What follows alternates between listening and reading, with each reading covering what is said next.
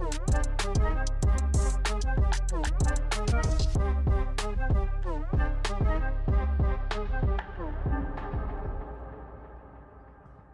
is up? Here There we we are. go.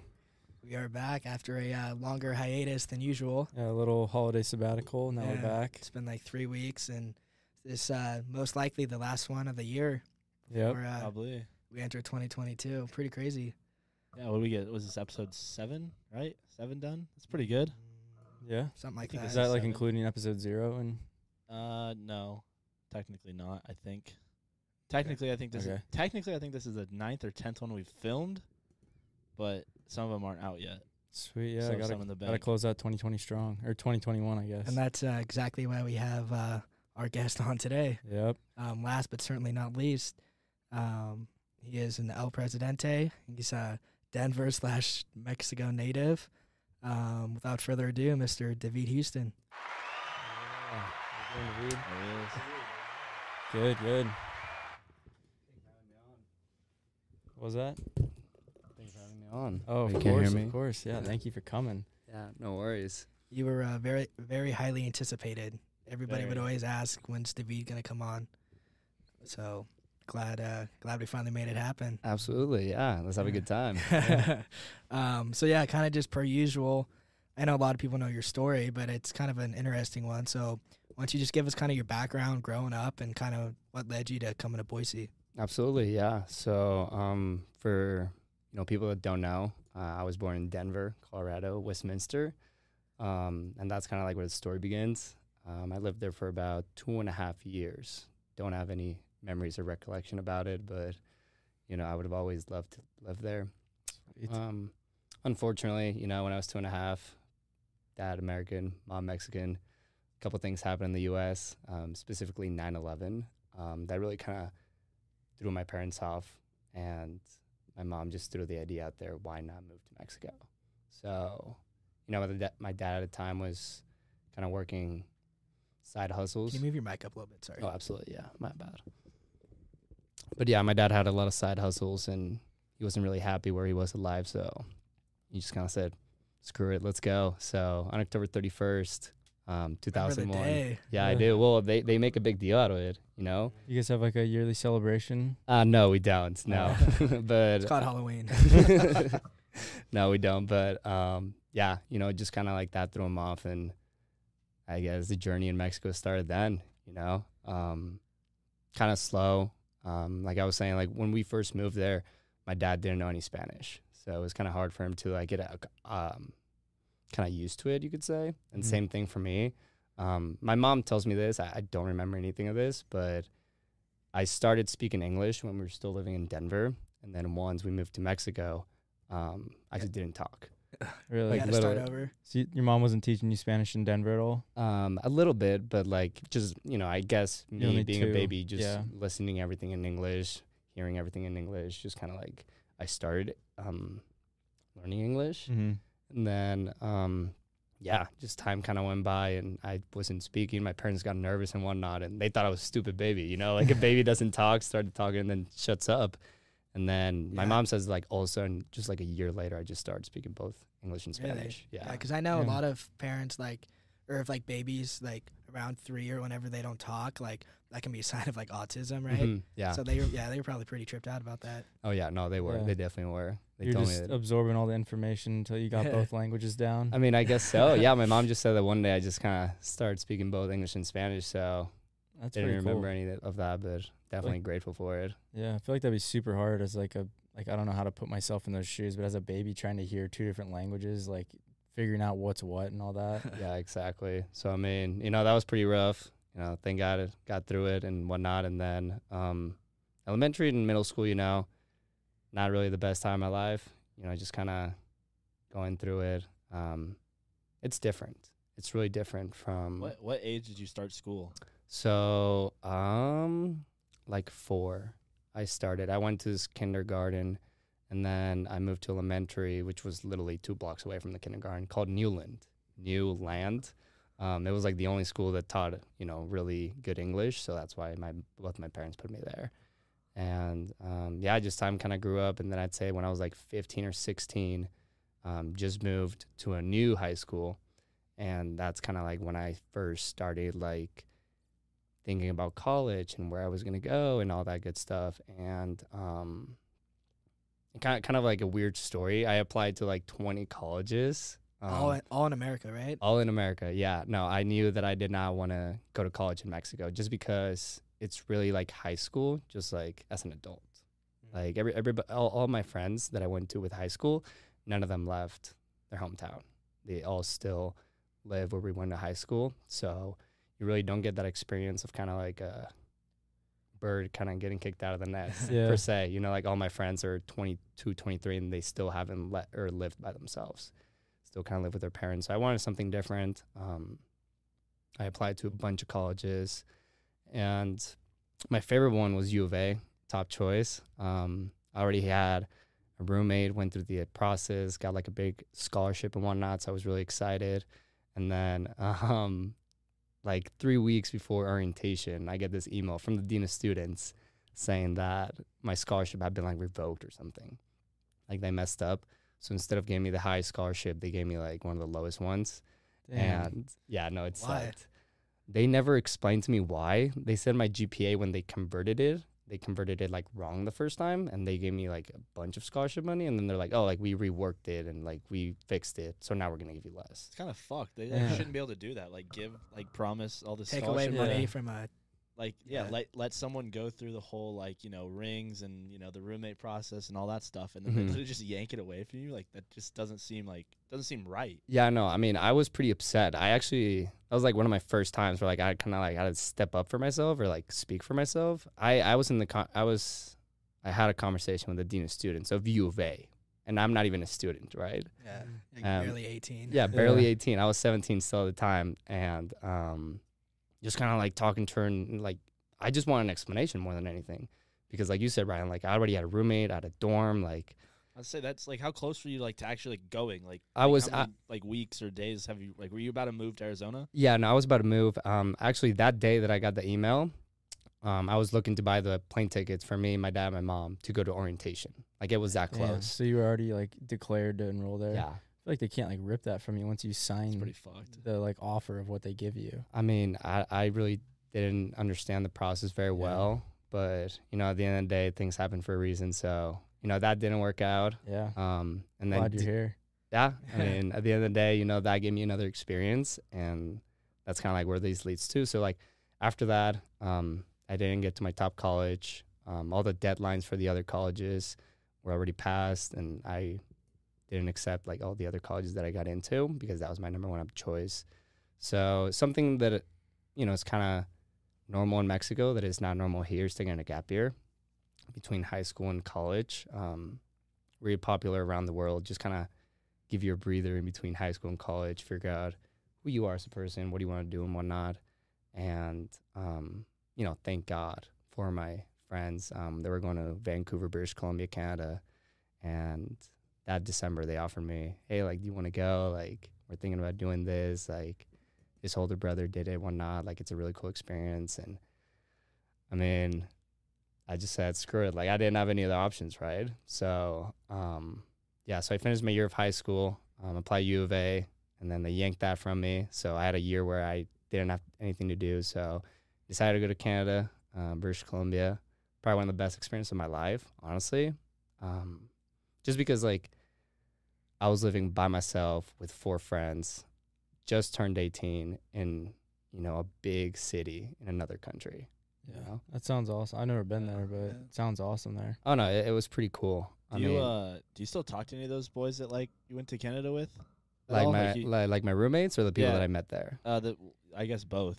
Um, yeah, my roommates, I'd say like with half of them, I'm still pretty close. The other half, not really, just because I don't know, some shit went down Sure. while while we were there and whatnot. And then people that I met there, um, my foreman and all my bosses, I still talk to once every couple weeks. Um, nothing serious. You're still getting yeah. paid, right? no, no, not not anymore. I used to, but What? How'd you get paid still? um, so basically, like when I first got there, um, it's literally like a room like the apartment was probably like four times this room, and it was five of us living in it. Uh, it's a one one bedroom studio, so the kitchen, the living room, and um, the room were like almost pretty much in one room.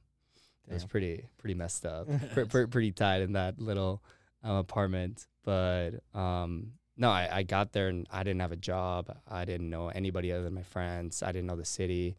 It was just kind of like starting from square one. And you know, I had a certain out of budget, you know, startup, and if that money ran out and I couldn't make money, out, I had to leave, right? So um, I just kind of threw myself out there in the water, um, printed out like my resume and whatnot, and just went around town like the first two three days, just giving it to restaurants, um, construction sites, just pretty much anywhere that you know I thought they would hire someone like me. Mm-hmm. Um, and then finally after a week, I got a construction job, and I was like the bottom bottom. Oh, so you didn't already have a job lined up when you moved up No, there? no. Oh, I Yeah, didn't know no. that. I thought Okay. you I thought you were going up there like for like a summer or like internship or like work or something. No, no, no, no. I went there just, Just fully "Fuck it." blind. Yeah. Yeah, no. And um, the apartment that we got, it was actually really lucky because one of my roommates, his older brother, was like staying there, and he just like passed it off to us, like the the lease. Damn. So I didn't even have to like find anything to just kind of find a place. It was just already there, so that was pretty nice. But yeah, I mean, construction, I liked it a lot. Um, like I said, I started in the bottom, just pretty much just kind of cleaning the site, um, garbage man, um, to do man. I would go get the Gatorades, the coffee, the Sweep donuts up when it was cold and whatnot. yeah, and then um, I just kind of started building this relationship with my foreman. Um, super cool guy. Um, what was his name? Phantom. That was his name. Yeah, weird ass sick. His name. real name? Phantom. That's his real name. Yeah, kind of weird, but um, I love that guy to death. He treated me very well. Um, and then all of a sudden, like as our relationship got, you know, stronger and stronger, he kind of learned a little bit about me and knew that I was from Mexico and knew that I had friends here and you know, kind of learned the process and why we were here. He really liked um, the work ethic that we had, me and my friends. So after a month into the job, he just kind of was like, "Hey, like." How many more Mexican friends do you have that want to work? And I was like, I don't know, maybe like two or three. Like, why? He's like, bring them over. Like, we need a couple more people. And I was like, all right. So bring them over, work, do a pretty good job. A couple days go by. He's like, how many more you got? I was like, I don't know, maybe like two or three more they can find. He's like, all right, bring them, bring them next time. Bring them next time. And then um, the next thing I knew, I was like handling like 50 people, right? So um, that was Like, pretty their cool. boss. Yeah, I was their boss. I was kind of like the Spanish foreman, if that Okay. makes sense. Like for all the all the people that speak spoke Spanish, I was kind of like their foreman, just because like I know English and Spanish. Mm. Kind of just made it easier for the foreman because it'd be so funny at the beginning of um like when I didn't have like any responsibilities or anything. I was just kind of there to do my job. Um, he would just like yell to them and like they had no clue what to do.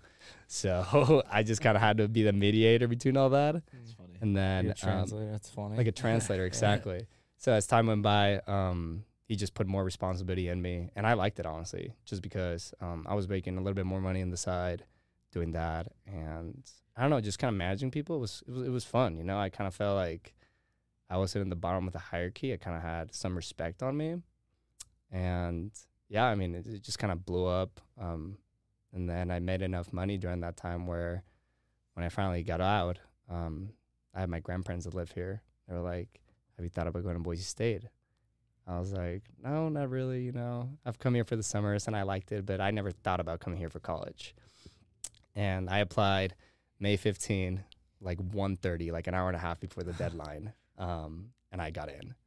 and once I got in, it was kind of, I don't know, I was really happy for myself. You know, this time it didn't get yanked away. So I don't know, I felt like this was the right choice after that. And now I've been here for four years. Nice. Um, before we kind of dive into college and stuff, Mhm. what was like the biggest difference between Mexico and the U.S. or even Canada that you've kind of experienced in your life? Mm, like in what sense? Because there's so many I can go into. Yeah, I just I, I guess just like the culture and just like the atmosphere of like how you grew up like in high school in Mexico versus like your you know year in Canada and your year in Mhm. America? Just like what's the biggest differences you noticed living in three different countries? Okay. So, um, in Mexico, like the culture is really like family oriented. Um, so it's a lot about like families staying there. Like, like I was saying, like none of my friends have left their hometown. Like, um, most of the families in Mexico like stayed together and they don't leave the like where they were born. Um, and that's why they're so big all the time. So Like, a lot more family oriented down there. Oh yeah, hundred percent. Like I, um, my biggest like family reunion was probably like I want to say around like hundred people. You know, my grandma has eleven siblings. My grandpa had four siblings, and then they all have their kids and their kids. So it gets pretty crazy, pretty wild. Um, I like that part about Mexico a lot. Um, and then it's it's just like Mexico being a third world country. A lot of people don't like think about it, but it's more rough than here in the United States. Here in the United States is not that people don't have problems, but the problems that people have here are not as important as the ones in Mexico, I want to say. And the reason why I say that is because like in Mexico like 80% of the population's like poor, right? So, you know, their worries are like where am I going to eat today? Or where am I going to sleep today? Or A lot more life or death vibe down there. I mean, I would say so, but not not to extreme point, Right. like somewhere in the Middle East or Yeah. you know other parts of the world. But yeah, I just say that in Mexico, like it's more about living in the moment and the relationships more than the material stuff. Um, and then in Canada, uh, honestly, Canada and the U.S. like they're pretty much the same thing when it comes culture wise. Um, I'd say they're like long distance cousins per se, like a lot of similarities yeah. some differences, um, mostly with like the food, I'd say, more than anything. And the healthcare system and Uh, the healthcare system and all that. And, you know, Vancouver is also a really, really diverse um, city. You know, I think right now it's like around, Wasn't there an area of Canada that they uh don't they speak French? yeah, um, I think it's Quebec. it's like a, it's Eastern It's Canada. Eastern Yeah. Canada, right? Yeah, it's Eastern Canada. I think it's Quebec and um, I can't I can't remember the other district, but yeah, there's a couple places where they speak French. But no, in in Vancouver, like I said, like it's really diverse. So not only do they speak French, but they speak like Chinese, Mandarin, or same thing, I guess. um, but no, there's a lot of um, like Asian people, Muslims, um, a lot of Mexicans as well.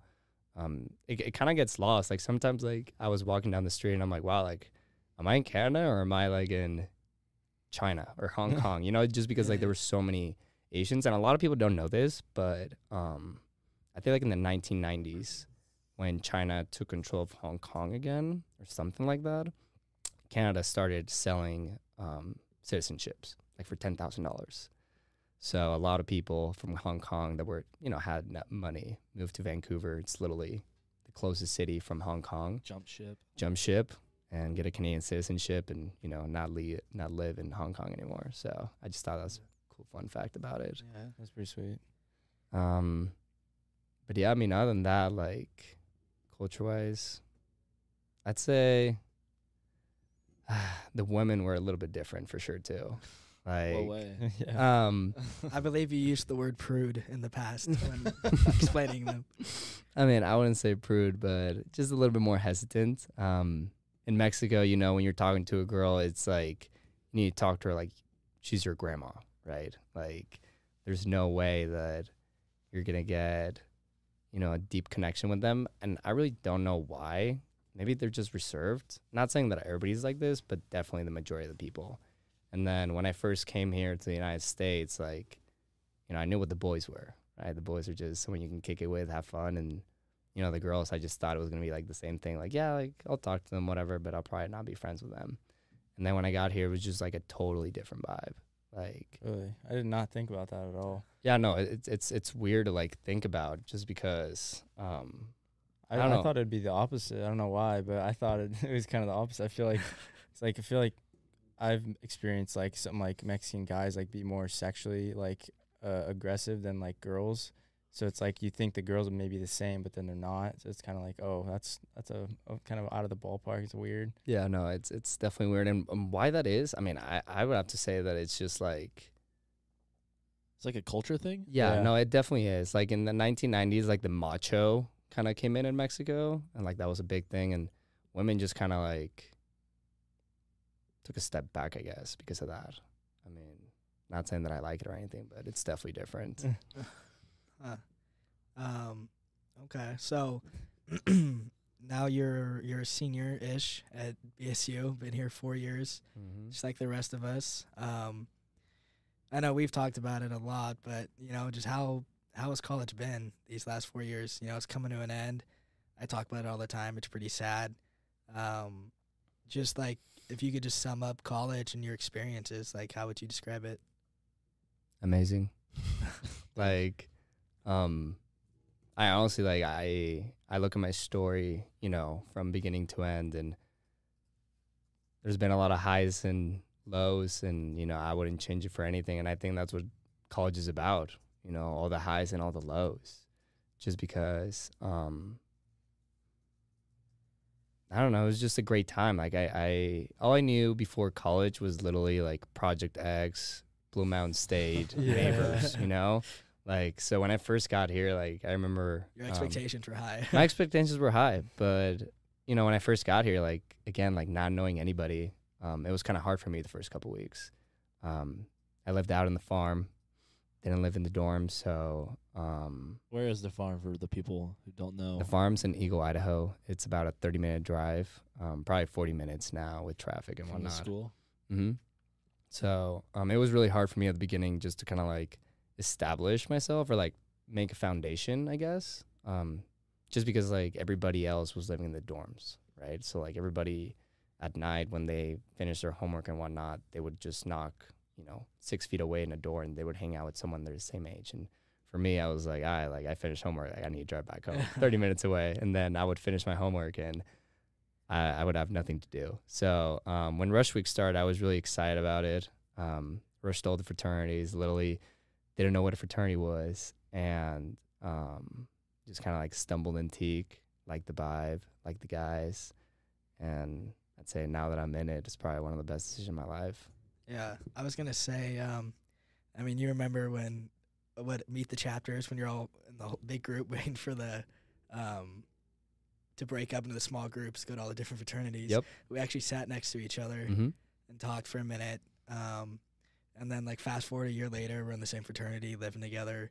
It's pretty crazy. But um, I mean, all of us, we've all changed like a lot since our freshman year. Um, but I feel like you specifically have have really changed a lot. Like, there's a lot that's still similar, but I, I don't know if I'd call it. Gro- I mean, we've all grown, but it's like I don't know how to. You were just like a so different. Like, you know, um, what do you think like the biggest changes you have made in college? Well, I mean, again, I, I think that me, like at the beginning, like, and correct me if I'm wrong, but like you were talking about me, like kind of like being behind the scene, not behind the scenes, but kind of like being in the background, pledging semester more than anything. Um, it's kind of like a cultural thing, you know, like in in Mexico, like you need to earn your stripes before you can like say something or ha or your word means something. So I mean, that's all I focused my pledging semester. Like I just kind of like didn't want to mess up. I just kind of like wanted to be that golden boy and not show a lot of, of me. Just kind of like prove myself. And then once I did that, then it was game over for everybody else. Like you better be ready for me or not. But I'm a, I'm gonna be here. I'm gonna be myself and take it or leave it. Kind of Yeah. kind of type of deal.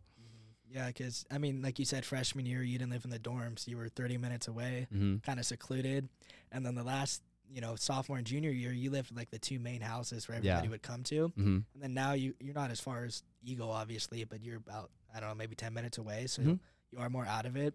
What's like the biggest like difference between living far away and living in like the main house? Oh my god. It- Gas the, money. the whole world. The whole world is different. Like literally like um You probably even like your schedule. Yeah. Oh, hundred percent. Routine, like everything. Oh, everything. Yeah. No, like um, when I lived far away, like I was on a pretty solid routine. Like nothing would go off script. You know, like I would wake up at this time, make class at this time, go to the library at this time, eat lunch, whatever. Maybe see you some of the guys, and then um, just kind of go home and do my own thing, right? And then over there, like no one's gonna be storming into my house or anything like that, wanting to drink When or uh, whatever. when that was the case, did you ever like crash at anyone's like dorm ever? Oh yeah. Was that ever a thing? Oh yeah, all the time. I crashed in Danger's place a couple times. Uh, Baby's place as well. Um, Shout out, Bibby. yeah, shout out, baby. No, uh, every time I would go out, uh, I would always have like three or four places where I could crash if I started drinking, just because I knew that as soon as the party started, I could lose one or two of my bets. So I always had to have option A, B, C, D. ready to go. yeah. Um, but yeah, I mean, yeah, your college experience is pretty crazy. You've been like, you know, you go from one extreme to the other and stuff like that. And I think that's kind of what turned you part of the reason, like who you are right now. It's like the leader you are. Um, and you know, the last two years, you obviously held two really big positions. You were pledge educator, and then you were president. Um, if you want to talk a little bit about like those experiences, and uh, just what do you think it takes to actually be like a strong leader, not just like in Greek life, but just In life? general? Yeah. Um,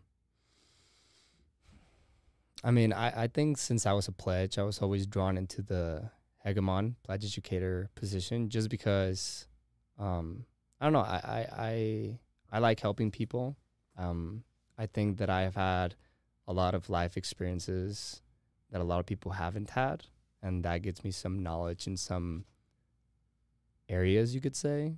Um, so I mean, yeah, as, as soon as I had a chance to run for the position of being the pledge educator, I kind of just took it and ran ran with it. Um, and it was it was the best time of my life. Like I, I honestly like I look back in it, and now that presidency is all over, I definitely had more fun um, being the pledge educator, just because like you're I you're don't it, yeah. I mean, it, it, in my opinion, like that's how it has to be. You know, just because like when you're the pledge educator, like you're all with you're with all the freshmen, and that's like the first time in college, and they don't know anything about it, and you can be kind of like the older brother, who kind of like tells them like all the tips and tricks how to like benefit or maximize their time as a freshman or as a pledge in in college and a fraternity. Like live it to the fullest Yeah. for sure. Exactly. You were like a really big advocate of like you know do everything, try everything. I remember, like you know whether you don't like it or like you know at least try it. exactly. I mean, and that's what it comes out to. Like you never know if you're gonna like something until you try it. So never know. went with it, liked it, um, did it, and then the next thing you know, um, presidency was up for grabs. And not saying that I damn wanted because I definitely did, um, but I knew the work that it was going to take, right? Like I knew that um, things had to change, especially like with me. Like how do I present myself? Just because if I'm going to put my name on something, I want it to be the best possible outcome, I guess you want to say, Yeah, or, like the or, or- best, or best product yeah, Yeah. representation of yourself. representation of myself. So, um, as soon as I become president, I just kind of took that role of leading by example more than anything.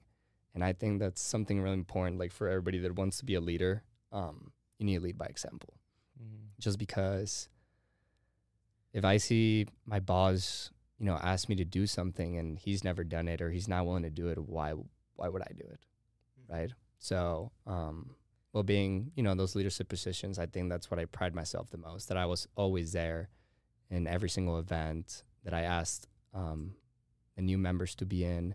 And when I was president, I was also there in most of the events that I asked the members to be in there. And the reason why I did that again, leading by example, that way, you know, they, they knew that I cared. They knew that I'm not going to tell them to do something that I'm not willing to do myself. And I Yeah. think once they have someone to like look up to and kind of be like, okay, like if he can do it, I can do it too. Or if he's doing it, I should be doing it too. Yeah, So that's kind of like my mentality when it comes to being a leader, I guess. yeah. I feel like I definitely noticed a big change in like your whole demeanor, like when you became the president, just like on how you like thought things out and just took actions on things. You definitely thought stuff out a lot more and were more conscious about your actions. I was pretty impressed. I was like, that's a pretty quick change. Like I don't know. You definitely got like more serious, not in like in Yeah. a bad or like Yeah, extreme way, but I just like you know freshman sophomore year, you like laughed at everything and like drank a lot more for sure, Yeah. and then you kind of you took the reins over and you know you kind of like reeled it reeled it in a little bit for sure. yeah, Well, I mean, I- I feel like I had to just Yeah. because, um, you know, being in a fraternity, like like I was saying, like being living in the two main houses, like not like the farm takes things go off script when you're in a fraternity and more when you're in the main house.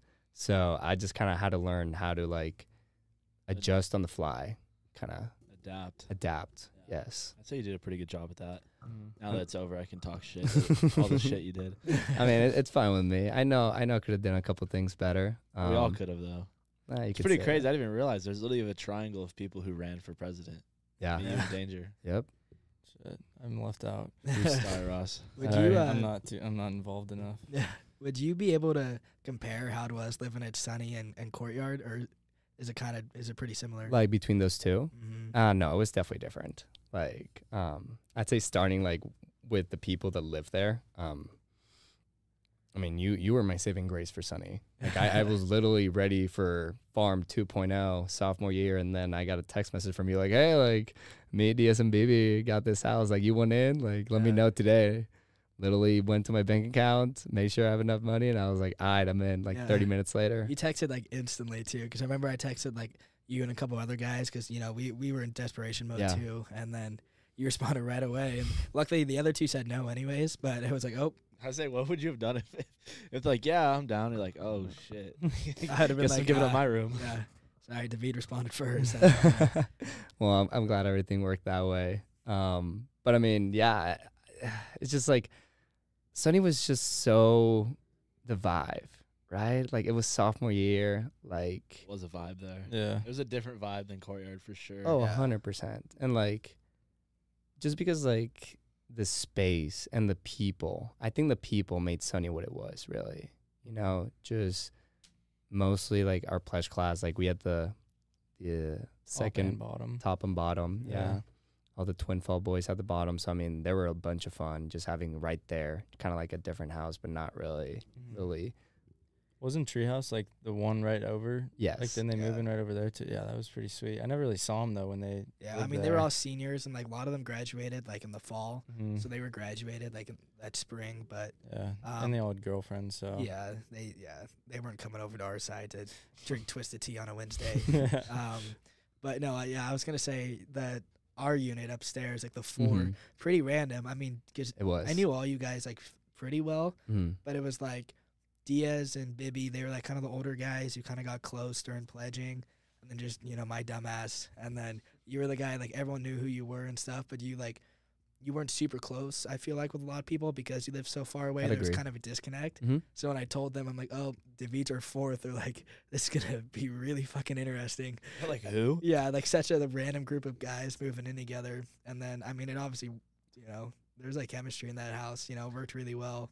I mean, that's what I was gonna say. Like literally, like um, I'd say like we were probably like, the biggest group of misfits. Like Yeah. literally, like like like you were saying, like you read out the house and you're like, what the fuck? Yeah. You're like, Imagine like now just comprehending that. I know, I know. David's graduated. Diaz is about to graduate. You know, lives off the bench. You live far away now, and I'm you know just off Longmont. It's just like we're all so different and like in different worlds right no, now. we are, but I think I honestly think that Sunny was kind of like a.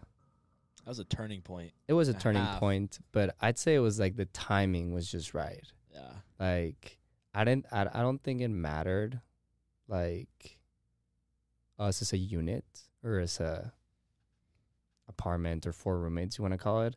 I think we were just all down, or we were all there for the same reasons. Like we knew what that house was gonna be we all about. wanted that experience of living at like one of the main houses. Exactly. Yeah. And I think that's what brought us close. And I think that's why the house worked. You know, of course, things went sideways a couple times, but I mean, it wouldn't be a good story without some problems. yeah.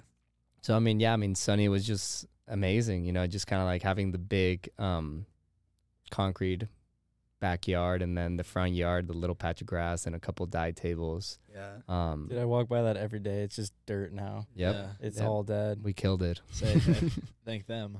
Yeah, they park their trucks on it now too. It's like basically an extended parking lot Yeah. for them. Yeah, I don't like that. It's it's not my Sunny. I don't know what that Yeah. is. It's yeah. It's It's, changed now. since. Yeah.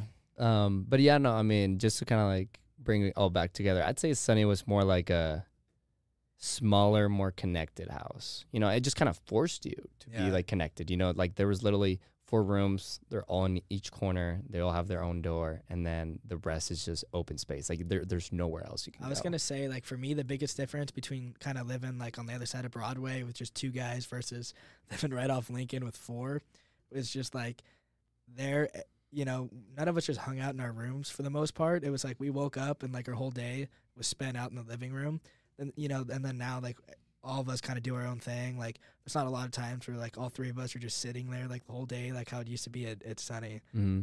No, I remember. I think I think my favorite memories at Sunny were like um, Friday and Saturday morning or Sunday morning as well, and we were all just hangover, and we were Putting just the pieces together. yes, we're just all trying to put the pieces together, and then the stories that we hear, and you know, me saying like, "Oh, I don't remember fucking doing that," or Where did you end up last Exactly. You know, like, you know, like I think that was probably like the best part. Um, and that's what made that's what made Sunny special. Um, and then Courtyard, on the other hand, like Courtyard was fun. Don't get me wrong, but in Courtyard there wasn't that connection. I feel like, like from right off right off the bat. Well, the squad there was even more random than It, ours. it was, yeah. I in that one I had to set up the squad, and I I went through like ten people. Like I had like five different house configurations, and I was like the only roommate that didn't like move.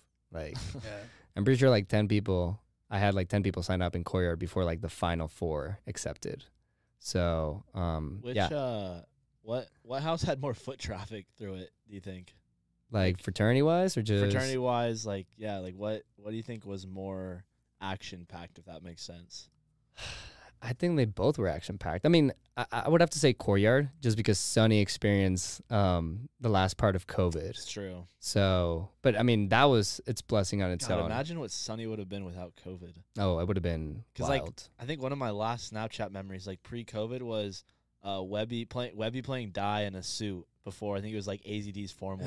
He was going with Roz, and it was like uh, me and Matthias had this joke like we are gonna make like CoronaMask.com as like a joke. I remember. And it was Webby like was the poster boy for it in a suit, and it was like literally like March like 12th or something like that, and we got sent home the next week. mm-hmm. It was a week of the Greek Week dance. Yep. But I Well, it's- mean, yeah. I mean, I think Courtyard. I mean, it it was like I think it had more foot traffic because it was more of a party house because Mhm. it was bigger.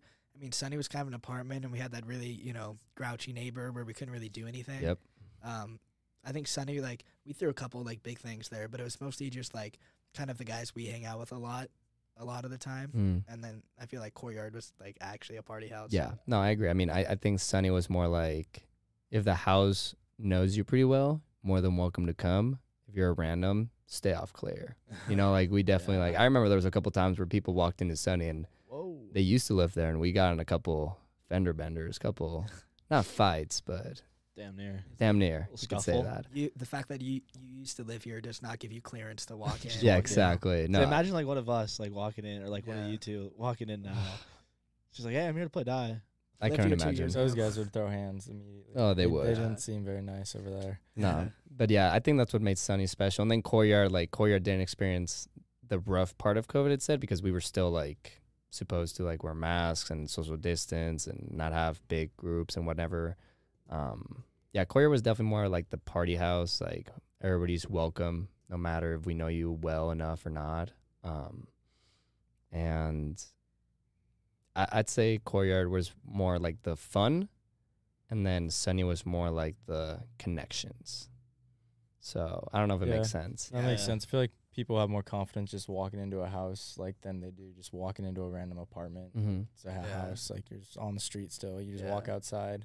Otherwise, you got to walk down some flights of stairs, and then you're like shameful all the way down. It's like, oh, okay. Well, I mean, plus at, at Courtyard, you had like the Hegemon living there. You had two pledges living there, Yep. and then you had you know Zeke, who was just initiated, um, and then you had someone who wasn't even in the fraternity living Oh, I dropped them like the semester before. Yeah, yeah. so I think that made it way more like welcoming in a sense that it was more like diverse, Yeah. and it was like okay, it's not like almost like a clique or it's not like a set group of friends that I don't know that well. It's Mhm. like they're all there's you know five of them who like are all so different and like come from different parts and stuff that it, I, I think that gave it a more welcoming vibe for sure. Oh, it definitely did. And I, I'd say like as a house, it took us a little bit. I'd say it took us a whole summer to actually like get meshed, if it makes sense. mm-hmm. You kind know? have it as your own group as Ex- opposed to like everyone having their own side group kind of thing. Yeah, exactly. No, I remember perfectly. um, when I called or texted Jake McBroom and he said yes, I was excited, but at the same time, kind of like,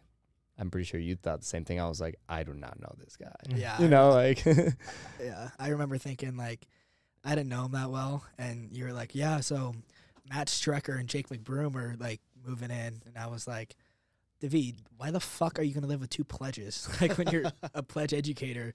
I mean, they turned out like to be two of my closest friends now, but Mhm. at the time, I was like, "I think you're What's this making a doing? you're making a huge mistake here." yeah.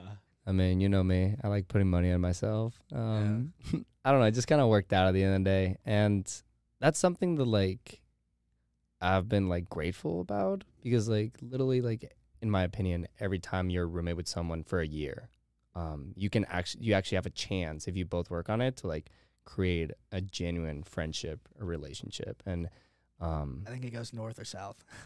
you could say that.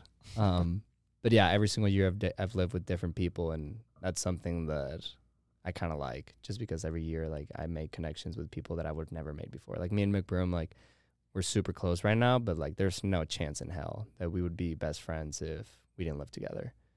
And you know, now I'm living with some other people, and you know, I'm building a relationship with them, and I'm grateful for those relationships as well. So, yeah. Nice. Um, Oh, there's a there's a question in the chat real quick. It just came in from Cooper. Speaking of roommates, oh, great. he said, uh, "When did David bet on himself the most, Hmm. or like, what maybe what was like the biggest bet you put on yourself?" or like the biggest leap of faith maybe you've Yeah. taken.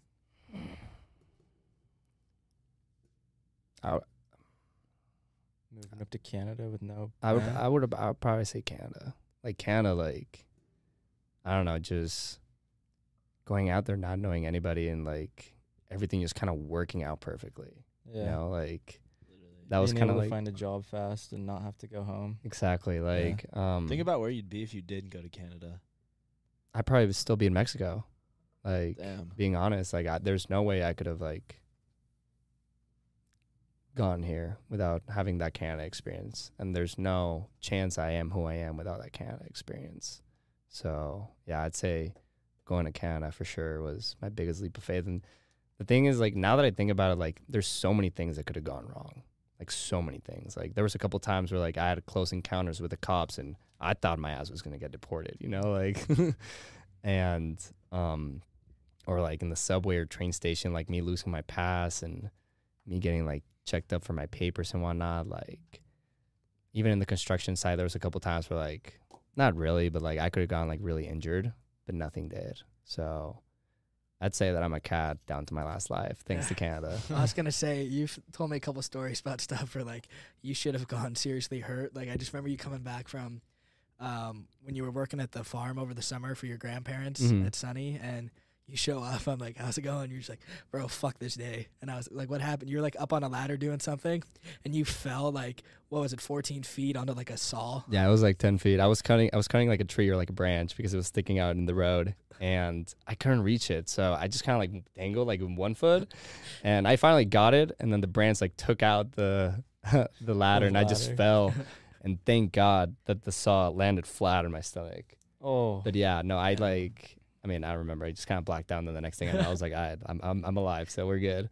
damn. I don't think I've We're ever done. seen you like get like hurt though. No. Like uh, I, I feel like you're one of those people who, like maybe you have shit happen to, you, but you literally I don't think I've ever seen you like even eat shit. Like I don't think I've seen you like you know fall or like like when we went sledding. Remember when we went sledding? very It was- Yeah. stable. yeah, uh, sturdy. I- Yeah. I- I sturdy motherfucker. I, But, I'm uh, s- I'm sturdy till I'm not. That's the thing. Like I've seen you fall snowboarding, but that's a whole different story. Oh I mean, I've seen God. you stumble while you're intoxicated. yeah. who I don't, I doesn't? don't think that counts. I Yeah, think we've all been there. But no, um, I, I haven't gotten injured. Like I'm pretty good at like putting myself in good situations. But when I definitely get injured, they're literally like the stupidest things ever. Like, but I mean, I think it, it was just my time to get injured at that point. Like, I've just been swimming for too long, I guess. he's been dodging bullets. exactly. um, kind of segue a little bit. I was talking to you before the before we started that um, while we like would you know talk a lot and stuff at Sunny and whatnot. One big thing, like I feel like the last year you've really been big on is like Mhm. conspiracy theories. oh yeah. Kind of like the state of not just the country, but where the world's at. Mhm. Um, so I was just uh, curious if you had any uh, interesting conspiracy theories or anything like that that you've kind of been currently, Working on. yeah, Working on. Wow. I- I'd say research. investigating. Yeah. Investigating. I like what has Joe word. Rogan told you recently? to take? Wow, that hurt me, dude. Joe Rogan's only my god. No, I'm just kidding. Joe Rogan's behind me right here on this little, little picture frame. oh, I see it. Yeah. I like that quote. It says, Um, what does it say? if you ever start taking things too seriously, just remember that we are talking monkeys on an organic spaceship flying through the universe. That sounds like something David would say. Probably. Um, but no, conspiracy theories like I, people like to call them that. I don't like calling it that. Um, I'd say like when I first got into it, even though, you know, I like it a lot right now and I do my research and whatnot, um, was Canada, and the reason why was because I remember there was like a story that came out that happened in Mexico. It was like a shooting or something, and um, you know, being from Mexico, I read the Mexican newspaper. Living in Canada, I got to read the Canadian newspaper and then I read the US newspaper and they were all three different stories. And that just kind of like threw me off because I'm like, how could like one event have like three different storylines per se? Right. And there were, th- I mean, at the end of the day, they all had kind of had like the same information, but it was just set up differently. And that's kind of like when I was like, okay, like if they can't even get this right, who says that they haven't gone like things in the past right? Or just like what is the truth? Exactly. stories. Exactly. And I mean that that's I think something that intrigues me a lot. Um and to go to your point, the one that intrigues me right now a lot is the JFK assassination. I don't know if you've heard about that one, but they were supposed to release the FBI or CIA documents or unseal them, uncensor them. I don't Wasn't know Trump going to do that when he was in office? He was, yeah. And then um, he like put the date like when Biden was going to be president, and Biden just like delayed it another 50 years. 50 years? Yeah, like 50 years. So, Holy shit. um, I mean, it, again, like not not being a conspiracy theorist, just being like lo- logical about it. Like, why would they delay it 50 years? The one that, that I kind of get in, get, can get into is the UFO one. The UFO. Remember how they were supposed to release all like the UFO Yeah, uh like information on like there was like you know 75 like UFO sightings or whatever that the, they had documented hmm and they were going to release like I think 65 of them. yeah, This was like a month ago or something like well, that. you remember too, like when tr- Trump left office, like the Israeli like ambassador or president or something Mhm. like that said uh, there's like a galactic federation, and Trump was going to tell the world, but Yeah. his, his advisors, you know, Told him not to. Yeah, Yeah. yeah. No, I remember that story, but Galactic Federation. something he called Rick it and Morty, like dude. that. What are you talking about? Literally. That's so funny. But like the they like had this big thing. It was it was on like I don't know some news channel that like they were gonna cover it and they were gonna release it all like the actual government and they ended up they released one of them and it was like ended up being like a drone or something like that. They didn't even do the all sixty five like they were like saying. So there's still like a bunch of conspiracies on like these like flying UFOs that like just disappear out of nowhere and then reappear again. Yeah, no, the UFO one, I'm really not familiar with that one, and that's like too far fetched for me. But going back to like the JFK one and like maybe tying it a little bit with the UFOs, like why did they delay it? Yeah. Yeah. Like it happened when 1963, I believe he got assassinated. Like what's that? 50 years ago? Why? Yeah, like why 70, why 70 70. years ago. Yeah. 70. Why can we not know what happened? Are they still? Maybe Protecting still someone? You still think Tupac's alive? Um, I don't know enough about Tupac. I don't, Did I- we land I on the moon? I mean, I would hope so. I There's mean, got to be like an island where like him and Michael Jackson live on or something like that. Steve all the- Jobs, though. Yeah. People now think Elvis is still alive. Have you seen that one? Yeah, I've Yeah, seen he's that on the strip. before. I just saw him. I Saw Yeah. him in New York. no he was way on. he He was would. in. saw a couple of them. Yeah. Yeah, but I mean, um, I don't know, just like the the the whole Kennedy family too.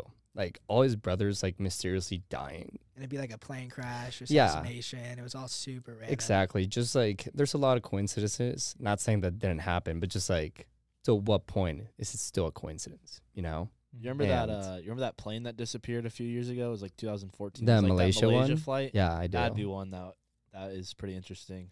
I mean, that one I could like I, I'd agree, but like that's a plane, and they were going over sea. Like But, the sea where is the so fuck big. does it go? Bermuda well, I mean, Triangle. the sea is so big though. But there's so much technology in planes that like they could like it's not that hard to like just track down where it just disappears and no one knows where it's at. No, no, I I think they do know the exact spot where it disappeared, but I'm pretty sure it was like in the middle of the ocean. And then But they didn't find it there. No, or they any- didn't. Any remnants close. they, they found a couple. I think they found like a piece of a wing, didn't they? Like I don't know. a couple months after the disappearance of the plane or anything like that. But That one intrigues me though. yeah, that, That's that yeah, that is kind of interesting. Like, that's an we have interesting radar one. and all that, satellite, and like how do we lose? Well, and they have like those. All planes have a black box, is what they call Mhm. it, and it records all the talk, all the controls, like every movement a pilot makes in a plane and says, and it's waterproof, it's bomb proof, it's fireproof, and I don't know if they're supposed to float or not, but like that's how they mostly figure out how like plane crash. Like that's how they figured out Kobe's pilot or Kobe's helicopter went down was through the black box, but um they couldn't find it like at all. They, they have no idea where it's at. Like it's still unsolved to this day. I'm pretty sure. yeah, I'm pretty sure it is too. Damn. I don't know, just like with stories with that, and more like it comes from a country from Malaysia. Like the information is just so minimal that you get, you know. And like, if you really want to get the information, I feel like you have to know someone from the country because other countries will talk about it for a little bit, but as soon as it doesn't, you know, It's just like a rumor. Exactly. Once I tell you, you might you know fluff it to Ross. Ross might tell a whole different story. It's like a big game of telephone around the world. Mhm. Was it from Malaysia or was it the Malaysian Airlines? It was Malaysia Airlines. Yeah. I don't know Okay. where exactly. I think it was coming from China or Korea, maybe. yeah, it was somewhere in Asia. yeah, I think my mom worked with someone who's on that flight. Did- No Wasn't there a couple of them? Really? Yeah. Well, there's been like two or three planes that have disappeared like in the last 10 years, like famous disappearances, yes. Right. It's like that one show on Netflix, Manifest. I think is what it's called. You guys, either you guys watch that? Uh, Mhm. It's it's like a flight. It didn't disappear, but it like went through like kind of like a Bermuda Triangle type thing. Got like struck by lightning, and they went. They like it was missing for 50 years, but no one on the plane knew because they landed like it was just a normal flight from Jamaica, and everyone was like, they were go- they were dead for 50 years essentially to everyone else because the plane never landed. But when they land, like I don't know if that makes sense at all. Wait, when they what? land, they like basically reappeared after 50 years, like out of nowhere. Like, everyone's life went on when they got struck by lightning, but they like got s- held back 50 years. They didn't age at all. This is like a made up story? Yeah, So it's, one it's Yeah, no, no. yeah, I was like, No, what? yeah, it's Sounds made like up. Captain America and that uh, Yeah. ice block or whatever. No, it's, Yeah, it's made did- up. The first like the the show kind of repeats itself. Like after like the fifth episode, it's like the same storyline because everyone gets like this like weird like sense when something happens. Mm, But uh, it's like the first five episodes. It's a pretty good show to watch. that's pretty sick. I think like the National Geographic has like a sweet uh news series. It's like uncovering the ocean where they like uncover a bunch of different things like uh planes and just shipwrecks of like different things like over the years like from uh battles and stuff. It's super cool because they just have radar that can scan it and basically like they like once they scan it and see something irregular like they go down and check it and then they like they've been finding a bunch of cool stuff. Have pretty have they ever like thought they found something big and then they go there and like ah like it's just a big rock. Yeah. I don't think they, they probably wouldn't so air that though. I mean, th- I'm sure that's happened to them. Like, It's so funny. it's probably like half the budget spent on finding big rocks, and then they find a a, couple Navy cool ship. things. Oh man, it's just a freaking rock. it's pretty crazy. I um, my boss over the summer, um, he was like telling us a story about, um, it was like in the like Vikings like 1500 times Mhm. when they were like it was off the coast of Florida. They were like they had a bunch of treasure and the ship sunk Mhm. and then um, so that was you know fifteen hundred or something like that, you know, and then um, in like the seventies or eighties, maybe some I don't know, late nineteen hundreds, something like that. Um, there was a guy who was like a big scuba diver, and he heard about that story and he was obsessed with it, and then so he made it like his mission to find the treasure because it had Mhm. never been found, and so he spent like. 40 years or something going out every single day looking for this and like his son died trying to help and like he got God. broke twice and people kept giving him like the same banker kept giving him a loan when he wasn't supposed to for it and then finally after like 40 30 or 40 years of searching he finally found the, No this- way. yeah and he found all the treasure and everything Damn. Damn. Yeah That's insane. it's a really crazy story yeah That's awesome. That's Yeah. like a movie about it, or is there a whole show? i'm sure there is No, they but better make one out of it. Yeah, that's yeah, i never heard of that story I i'm love like treasure that's, hunting shows. pretty They're sick. sweet. yeah it's it's pretty insane Maybe Matthias Wara knows him. Uh, maybe. I, I have a question for you though. W- would you take that? Oh yeah. Like- yeah, I found it. I but your spent 40 but, years looking for it. but I your think- your son died, and like you've gone through like Well, I think Hell he's, and depends back. on he how sold this- most of like all the gold. You know what I mean? Like Sold to like museums and stuff. yeah, something like he that. made he just has a lot of money. Okay. I think he died now, but he he had a lot of money. Yeah, I would It. I would sell it. I wouldn't like keep the gold for myself. I'd try, I'd Yeah, sell it I'd off sell to a it. museum or Well, I think he said like his mindset was like, you know, I spent 30 years or whatever. I went broke twice. I lost a son over all this. Like, I'm not gonna give up. I'm not gonna let it go to waste because what was the point of all that happening if I don't find it? I mean, I guess so. And if you lose a son, you're Mhm. fucking committed. Yeah, Yeah. Uh, It's commitment and a half right there. I can't imagine doing that. But yeah. But uh, um, no, the I don't know if it's really a conspiracy. I mean, Illuminati is, but like ones you've like talked to me a lot about is the Illuminati. Mhm. 666 like all Yeah. that stuff and then also just kind of like the chinese government with like elections and showed me you know you would show me videos on youtube of like people who work for the chinese government giving like ted talk type stuff Yeah. Talking about how like oh like you know everything was going to plan and then trump won Mhm. but because he's not part of it you know quote unquote Mhm. it kind of threw us for a know, spin. yeah Yeah, um This sounds like a late night sunny talk. i think it's just a it might be. i think it was a courtyard but uh you know that one was pretty interesting Yeah, Or Uh, the the one I remember specifically is the the, the I think it's the Denver airport. the Denver airport yeah. one. That Yeah. one's weird. Yeah. Yeah. That one's That one's weird. because they have such an ex i watched a video on that i think like when i got back from miami and i was at the airport and i wanted Mhm. to look more into it and all the videos there's like easy explanation for everything Mhm. like they said like all the tunnels underneath the airport was supposed to be for luggage Yeah. and they decided to just do it above ground Mhm. and then like the like the big horse didn't it kill the guy who made Yeah, it it it fell did. on him or something Yeah. or a piece fell like i don't know and like all the stuff on the walls like there's just too much stuff I- I- Exactly. I, don't know And, and again, like I don't like calling it conspiracy theories. I just call it. I just like calling it like who's benefiting from it, right? Because at the end of the day, like all you have to do is like you see an event happen, and there's two sides. Someone's benefiting from it, and someone's not.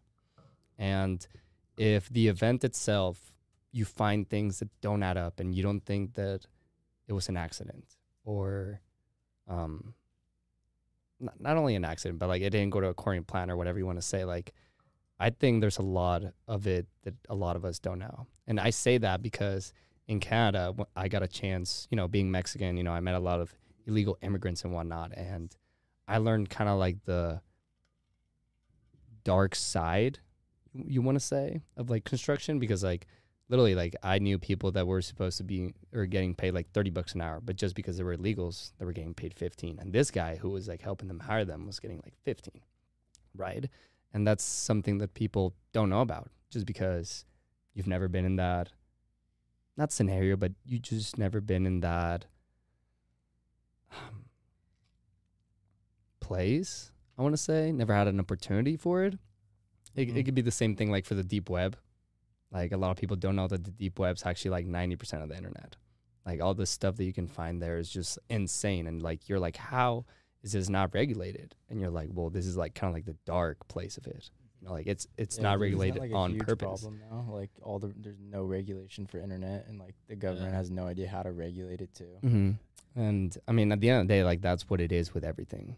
Like, um, in my opinion, like in life, like there's an action or something that you can be that you're saying, but at the end of the day, like there's an underlying tone that only you know. So, for example, like this happened to me a couple weeks ago. Um, I was at the bars and I was talking to this girl, super unrelated, but just so I can make the connection. Um, and this other guy who is my friend, had a girlfriend, was also talking to this girl. So I approached him, me wanting to talk to the girl, and I'm like, hey, where's your girlfriend? So the question that I asked was, where's her girlfriend? But in reality, I'm like, you should not be talking to her. Like, I want to talk to her. You get the fuck out of here and go back to your girlfriend, right? Like, I don't know if that kind of like makes sense. Yeah, um, sure. I, I, I didn't like word by word told them There's an alternative motive. I, exactly. There's an alternative motive, and I think that's like some something that people like don't realize that there's always an alternative motive for a lot of things going on Yeah. in the world. I guess yeah. Just kind of wrap up the conspiracy talk, I just like, you, like la- like my final question is like, do you believe in like the Illuminati with like celebrities and like Mhm. the lizard people and like Lizard the, people? and, like What the child that? pornography ring, Yeah. like you know all that stuff that like Mhm. seems to all be connected. That like, Yeah, people think like Tom Hanks, Jimmy Kimmel, Yeah. all those guys are like part of this like Mm-hmm. cult almost. Mhm. And Like like, Scientology. I, no, I mean, That's Tom Cruise, dude. yeah, no, you know what I'm trying. You know, no, I know what you're trying to yeah. say. I mean, I, I'm not gonna say that it's true, but throughout history, like you just need to look in the last two thousand years. There's always been people that want that. As soon as you have enough money or enough power, you want to have more and more. We've always had that. The Roman Empire, um, the Persian Empire, um, the English. You know, when they came to the United States, Germany, Nazi Germany. The fraternity president. You could say that. I'm An taking over the world. but um no i'm just like i think it's like i don't think it's smart for us to think that it's not going to happen again when it has through our entire history. You know i'm not saying lizard people are real. I'm not saying jimmy kimmel is going to eat my brains or anything like that. But what i am saying is like i definitely think there's a group of people out there that have a lot of money and power that are pulling the sticks behind the scenes. Like Squid Game. Not like squid game but Yeah, i mean like- if, like- if you want to say it like that It's yes. funny. We're talking about this conspiracy, and of course, we're you say like six six six and stuff like that, Dange, and someone in the chat comments like this like random like code. It's like every other letter is capital, and then it's like it's like Vasf Tech is what it says, but it's like it's not English. Is it it's someone we know or is it? Marion Bird? mariano Marion M A R I O N Bird. No I guess it, we're always being watched. I guess it's true. Literally. If he just summoned them, Uh-oh. oh boy. guess that Uh, means you should wrap up. Well, I mean, yeah, no, yeah. I was gonna talk They're- about the Jim Carrey co- interview when then like you know like a year later or whatever like his Oh, girlfriend yeah. was killed. So Mhm. I don't want to touch on that just in case.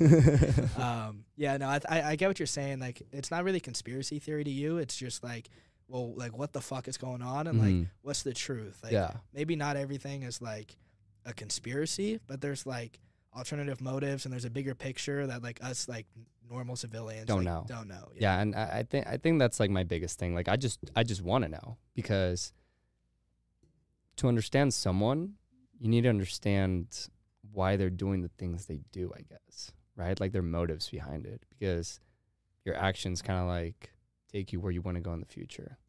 So, I mean, I'd say that's pretty much it. Wrap it up. Okay. Um, speaking of wrapping up, just kind of wrap up the the pod here. Um, Said wrap up like six times. yeah, I know. Um, it's one of my big transition words, but okay. um, what like you know, you're like a true hustler, a journeyman, been a leader the last couple years, and you know what what are what are your future aspirations after college?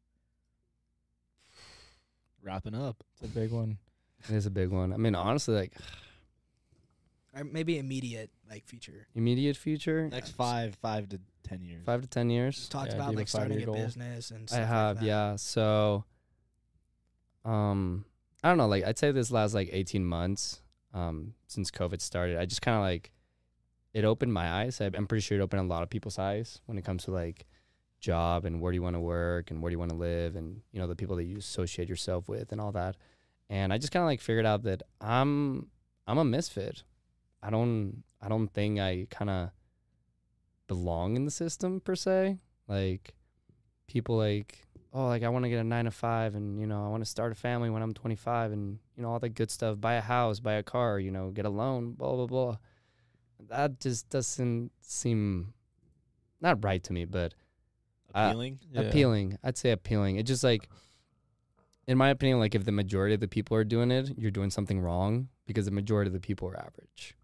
Not not being a, not being mean or anything, but It's a quote and a half right there. I was about to say maybe that should be the uh, title of the podcast, outside the box. outside the Don't box. be a sheep. No, well, I mean, at the end of the day, like if you think about it, like all the great leaders and all the people that made a impactful, positive difference in the world were misfits. I mean, that's how I think about it, at least. Like, Mhm. Look at Elon Musk, one of the isn't he the richest guy in the world He's right now? Times Yeah. Person of 2021 today. He just got a There we Person go. of the Year. Not a boy. I mean, like, look at him. Like, he's one of the. You don't even have to meet him to know that he's a weird guy. Like in camera, like he's fidgety and his mind's just all, all over the place and His whatnot. kid doesn't even his name. His kid's name doesn't even have letters. X in it. X Y Z two three Yeah. four. I don't even know It's what like it a is. video of dude. someone saying it to him. He doesn't even like know his kid's name. He's like, "How's your how's X Y Z?" And he's like, "What?" so I mean, yeah, I think I think at the end of the day, like you have to be a misfit to kind of like um not do something with your life, but like if you want to like have an impact or something, like you need to differentiate yourself somehow. And I think those are the people that kind of put money on themselves and just they're like, I like I'm doing this and no one can stop me, kind of type yeah, of thing. I mean, yeah, you can't like change the world or, um, like you said, kind of make an impact by being and doing the same thing everybody else Mhm. does. Exactly. Yeah, got to stand apart from the crowd somehow. So I mean, um, just kind of going with that, like, yeah, like I just I want to start my own thing. Like I really cannot see myself working underneath anybody. Why? Not that I don't have respect for other people, but at least here in the United States, a lot of people like have things that were given to them and they didn't earn it. And that's a big thing for me. Like everything I have uh, I feel like I've earned. I feel like not a lot has been given to me. And that's kind of like the best part of it. Because once you look back on it, like, I'd rather be crying or I'd rather be laughing in my Toyota than crying in my Ferrari. Yeah. I don't know if it kind of makes sense, but like, I kind of rather have a story with ups and downs, and the ups are really good and the downs are really bad and at the end of the day just kind of like look back in it and be like you know like my life it was a good story you know and every good story needs some conflict some problems Yeah. so It's a plot, needs an antagonist. exactly so i mean distress. exactly so i mean um i think at the end of the day just kind of like start my own thing not be held down by anybody or anyone and just kind of have financial freedom i think that's my biggest goal right now you know um trying to establish that and not worry about money just kind of worry about me being happy me doing things that i want to do and if along the way i can help people and make their lives happy i'm all for it because honestly like i think that's why i like the most just helping people and just kind of